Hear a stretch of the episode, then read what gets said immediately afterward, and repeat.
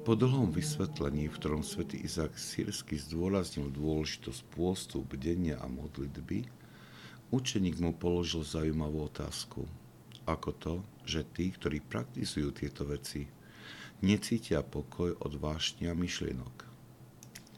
Svetý Izak Sírsky v odpovedi potvrdil, že tieto prostriedky, aj keď poskytujú veľké, veľkú ochranu pre človeka, pretože nielen že umrtvujú vášňa tým aj redukujú zlé myšlenky, predsa len neprinášajú úplný pokoj do duše. Tento pokoj mysle a srdca prichádza až vstúpením do úplného stíšenia. Svetý Izak Sírsky hovorí, že kým človek nie je oslobodený od stretávania sa od ľudí, nemôže spoznať vášeň, ktorá sa skrýva v jeho srdci.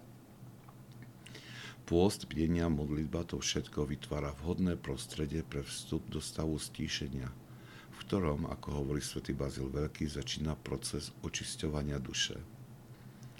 V stíšení sa prebudza schopnosť srdca zostúpiť do svojich hlbok a objaviť skryté vášne, ktoré sa tam nachádzajú. Toto je nevyhnutným krokom pre ich úplné odstránenie. Cítime, že radikálnosť tejto požiadavky bola určená pre mníchov pustovníkov. No tento duchovný zákon platí pre každého, kto sa usiluje rásť vo svetosti. Možno, že úsilie o stíšenie človeka, ktorý žije vo svete, bude mať vzhľadom na okolnosti jeho života iné formy, ale ich radikálnosť môže priniesť rovnaké úsilie.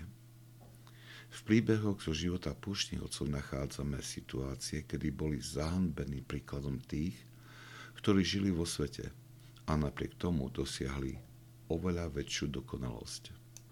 To, že nemôžeme nasledovať do úplných detajlov túto inštrukciu pre stíšenie, neznamená, že by sme túto radu mali zahodiť. Naplňme ju tak radikálne, ako je to v našich možnostiach.